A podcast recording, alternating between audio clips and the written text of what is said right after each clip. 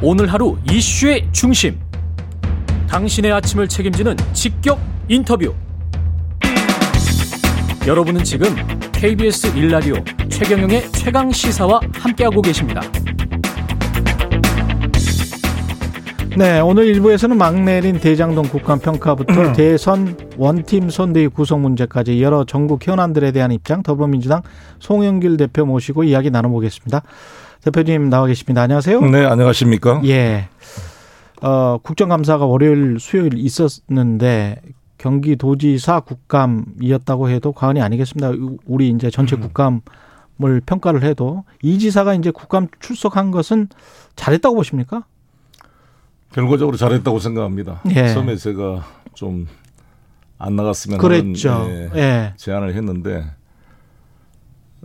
이렇게 언론에서 일방적으로 자신의 프레임을 씌우고 공격을 하는데 음. 일반 언론의 시각으로 편집되지 않는 살아있는 목소리를 국민에게 전달하고 싶은 생각이 컸을 거예요. 예. 저도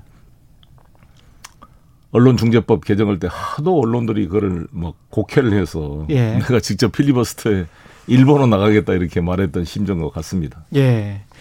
그 월요일은 한 방은 없었다라는 게 전반적인 평가였고 수요일도 한 방은 없었고 근데 수요일 어제 같은 경우는 초과이익 환수 조항 관련해서 이야기가 많이 됐었습니다. 그 부분과 관련해서는 어떻게 해소가 됐다고 보십니까? 한 방이 없었다는 게 아니라 오히려 음. 국민의 이미 한 방 맞은 거죠. 국민의힘이 그러니까 한방 맞았다. 김용판부터 시작해서 이게 너무 부실한 질문으로 얼마나 실체가 없었는지가 다시 확인된 거라고 생각이 듭니다. 월요일은 김용판 의원이 스타가 됐죠. 그 예. 초과이익 환수 문제는 제가 계속 강조하지만 유명 연예인이 개런티 계약을 할 때 인기가 좋으면 런닝 개런티로 하는 거잖아요. 예. 시청률이 높아지고 많이 영화가 어뭐잘 되면 흥행이 잘 되면 흥행이 되면 그 비율에 따라 이익을 받는 거고 나중에 더 받겠다. 어, 아직 그렇게 불확실할 경우는 확정 개런티로 받는 거잖아요. 그렇죠. 처음에 그냥 뭐, 제가 예. 인천 시장을 2014년까지 했는데 음. 그때만 하더라도요. 워낙 부동산 경기가 안 좋아서 음. 쭉 가뭄에 비 내리기를 기다리는 그런 심정이었거든요. 2000 몇 년도에? 2014년도에 2014년에 제가 14년까지 시장했으니까 예.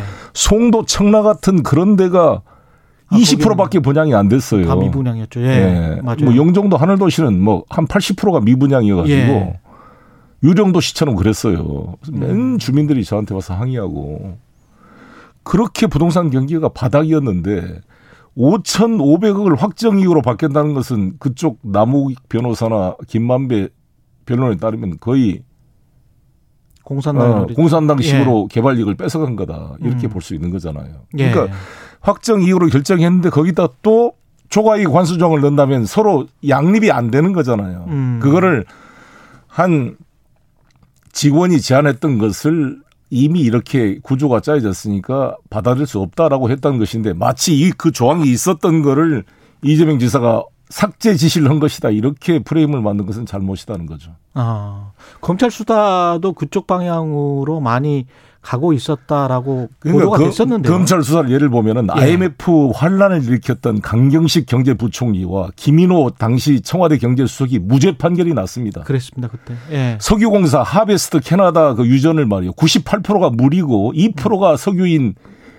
우물 같은 것을 유전이라고 4조가 넘는 돈을 가지고 이 하베스트 유전을 산 게 이명박 정부 때입니다. 그 맞습니다. 예. 이거를 수사한 사람이 윤석열 중앙, 중앙지검장이에요. 음. 그때 책임을 예, 한 사람이 예. 예. 무죄 났어요 강영원이 석유공사 사장 아, 그랬었군요. 다 예. 무죄 판결 아니 음. 우리나라 그 환란을 일으킨 주요 책임자들도 다 그때 국민의힘 전신 소속들 아니었습니까? 음. 그런데 이걸 잘해 정말 유례가 없이 5,500이라는 돈을 회수한 사람을 상을 못 줄 망정 음. 그 초과이익 환수를 왜 고려 안 했냐라는 걸로 왜 이렇게 부동산 값이 올라서 4천억이 넘는 이익이 남을 걸 몰랐냐 이걸 가지고 공격하는 것은 억울한 거죠. 그래서 오죽했으면 이재명 지사가 뭐 천공스님 뭘 미래를 뭐 계시를 받았냐 예. 이런 이야기를 하는 거죠. 예. 그래서 저는 아주 지금의 시점으로 과거를 재단하는 것은 맞지가 않다 하고 정책적 판단이 이 형, 형사법적으로 처벌될 수가 없어요. 예. 그 김 국민의힘 월요일 날 국감에서요. 국민의힘 김용판 의원 같은 경우에 그 돈다발 제시하면서 뭐 국제 마피아 조직인가요? 그쪽으로 네. 뭐 돈을 받은 것처럼 이야기를 했다가 그게 사실상 가짜 뉴스를 퍼뜨려 버린 게 됐거든요. 이거는 국회 윤리에 제소를 네. 하기로 하신 겁니까? 네, 민주당? 제소를 했습니다. 예. 네, 할 겁니다, 오늘. 음. 아니 서울 지방 경찰청장 출신이면 그래도 수사를 상당히 해본 분 아니에요. 예. 보좌관 이런 사진을 가져오면 이게 언제 찍은 거냐, 어디서 입수했느냐, 그렇겠죠. 사실이냐, 그렇... 이거 최소한 물어봐야 되는 거 아니에요? 예, 그렇죠. 더구나 생방송되는 국정감사에 음. 여권 대통령 후보를 상대로 질의를 하는 양반이 이렇게 음. 부실하게 해왔을까요? 나는 이거를 알면서 부실한 줄 알면서 어 이재명 후보한테 안 좋은 이미지를 더 씌우려고 하는 페인트 뿌리는 식으로 예. 하는 얘기를 하면 더 나쁜 사람이고 음. 아니 바로 확인해 보면 조그만 일반 네티즌이 몇 번 검색을 해봐도 확인된 사실을 예. 어떻게 이렇게 할 수가 있을까라는 안타까움이 들고 이것은 이준석 대표님 같은 합리적인 분이 당에서 징계를 해야 돼요 사실. 음. 이게 이게 의도가 당의, 아니었더라도 당의 명예를 완전히 떨어뜨린 거 아닙니까? 미필 뭐 법적으로 보면 미필적 고의였다. 그리고 그 예. 2015년도에 이재명 후보에게 줬다는 돈에 2018년 8월 4일 개업한 롯데 스카이 라운지라는 카페 명함이 있었다 그러니까. 예. 그 시점 자체도 말이 안 되는 거죠. 그렇죠. 시점이 예. 다르더라고요. 예. 그러니까 이거 아유, 참, 저는 너무 한심하다는 생각이 듭니다. 예. 정의당 심상정 의원 어제 그 대선 후보 토론회를 방불케 했는데 이게 사실은 어떻게 보면 핵심일 것 같은데 개발이익 환수를 어떻게 해야 되는지 심, 심상정 의원도 그 이야기를 많이 한 것 같은데요. 심상정 의원도 좀 아쉬운 점이 네. 경실련 자료를 가지고 개발이익이 제대로 환수 안 됐다 했는데 경실련 자료는 2,500억이 되는 구공단 공원부지 사업을 현물로 환수한 건데 음. 현물 공여를 받은 건데 그걸 빼버린다는 게 말이 됩니까?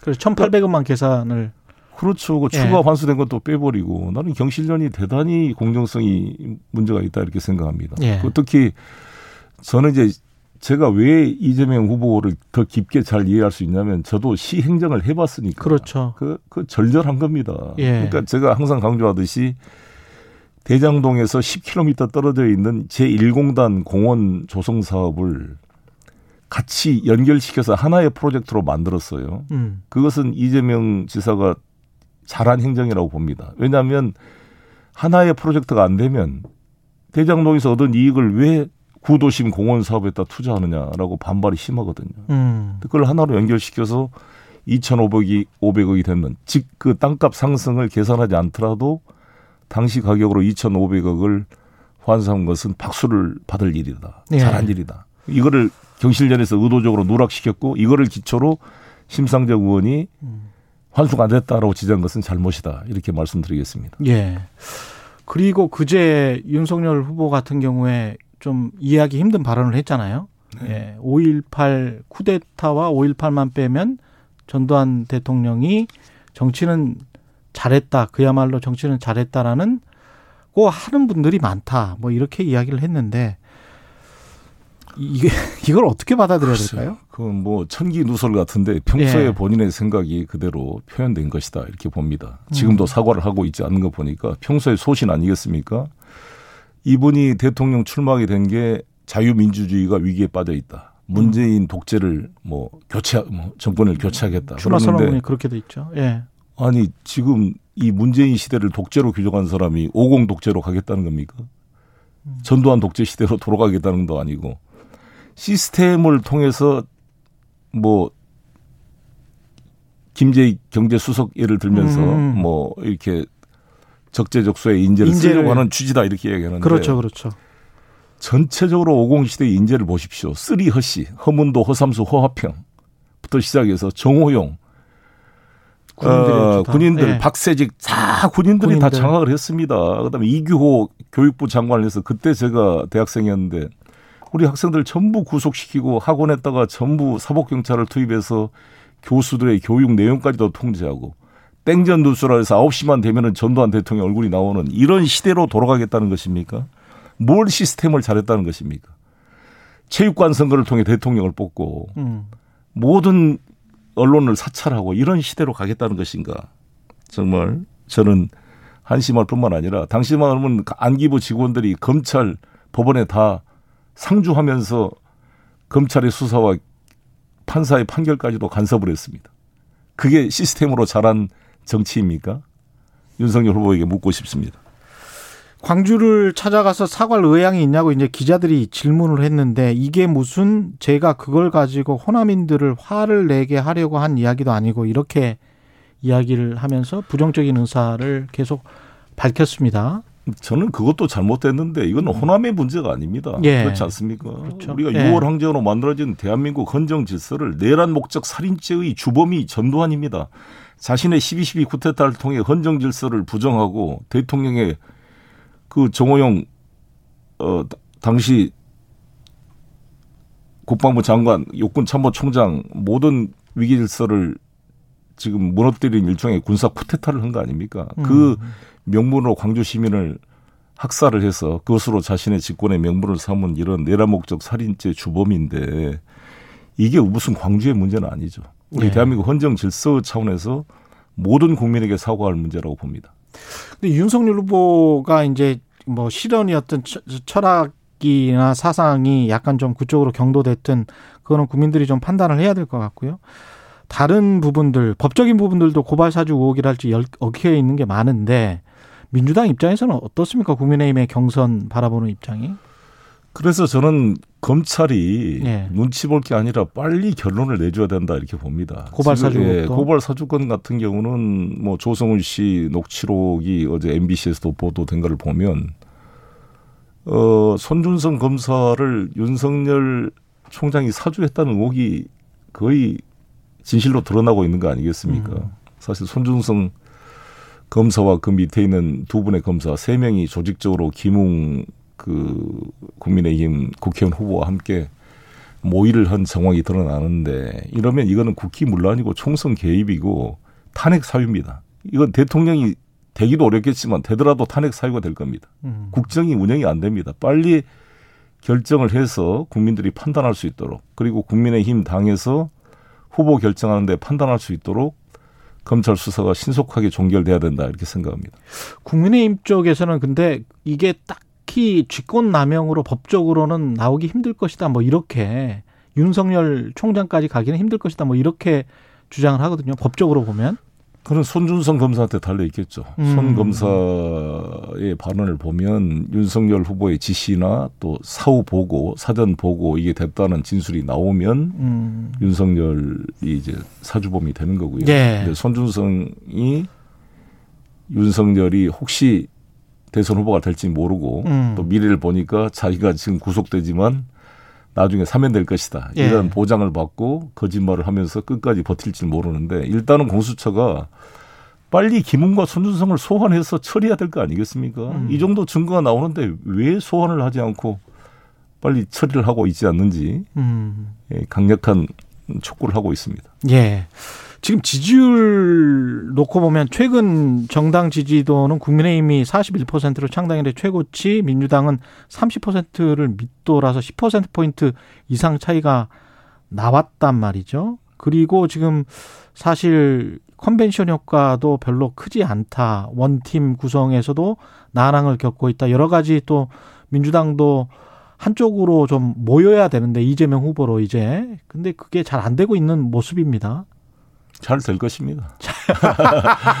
아, 저는 뭐 이기라는 예. 확신을 가지고 있고요. 예. 우리 대한민국 역사가 그렇게 간단치가 않다고 봅니다. 예. 아, 근데 이제 단지 저희가 원팀 과정에서 여러 가지 좀 부족한 점들을 보완해 가면 서서히 올라가고 특히 빠지게 된 게 호남 쪽에서 좀 빠져서 그렇거든요. 그러니까 예. 잘 이제 모여질 거로 보여지고 또 우리 문재인 정부가 부동산 문제에 대해서는 상당히 좀 어려움이 있었지만 또 잘하고 있는 분들이 많잖아요. 음. 제가 오늘 누리호 발사 현장에 예. 예. 제 고향인 전남 공으로 갑니다. 예. 우주 기지로. 우주 강국 7대 우주 강국의 그런 선포도 있었는데요. 음.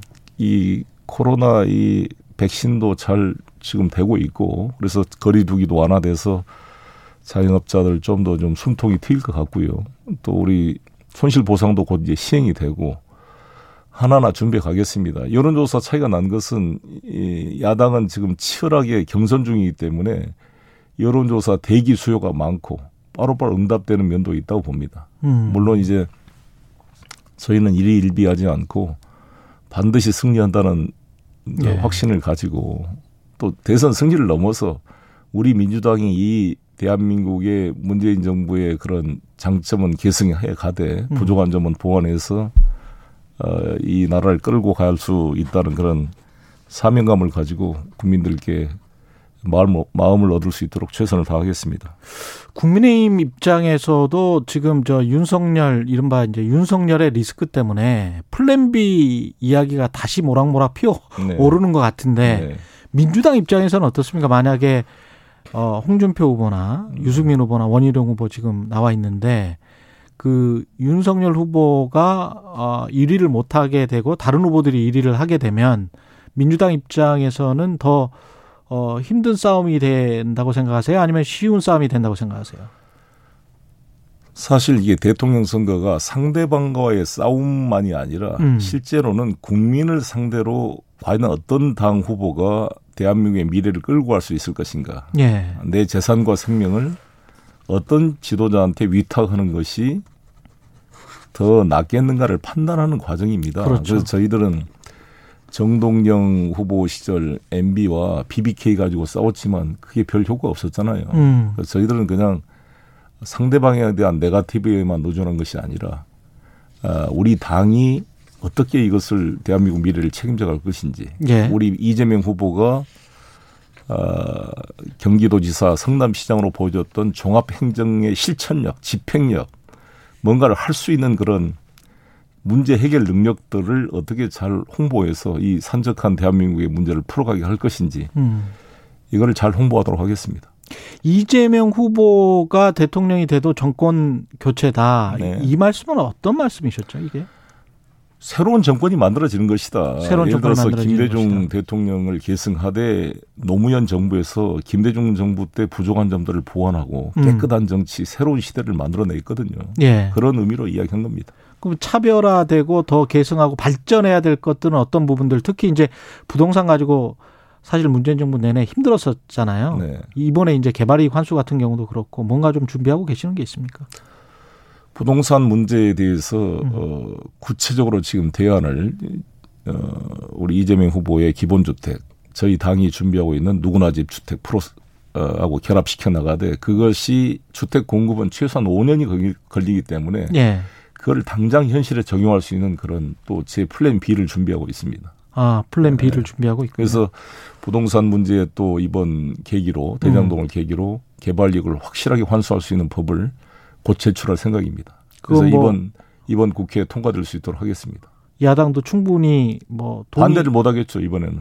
왜냐하면 개발이익 환수는 지금 저 국민적 여론이 네. 그러니까. 그렇습니다. 그렇습니다. 예. 알겠습니다. 여기까지 듣겠고요. 말씀 감사합니다. 송영길 더불어민주당 대표였습니다. 고맙습니다. 네, 감사합니다. 예, KBS 일라디오 최경련의 최강시사 1부는 여기까지고요.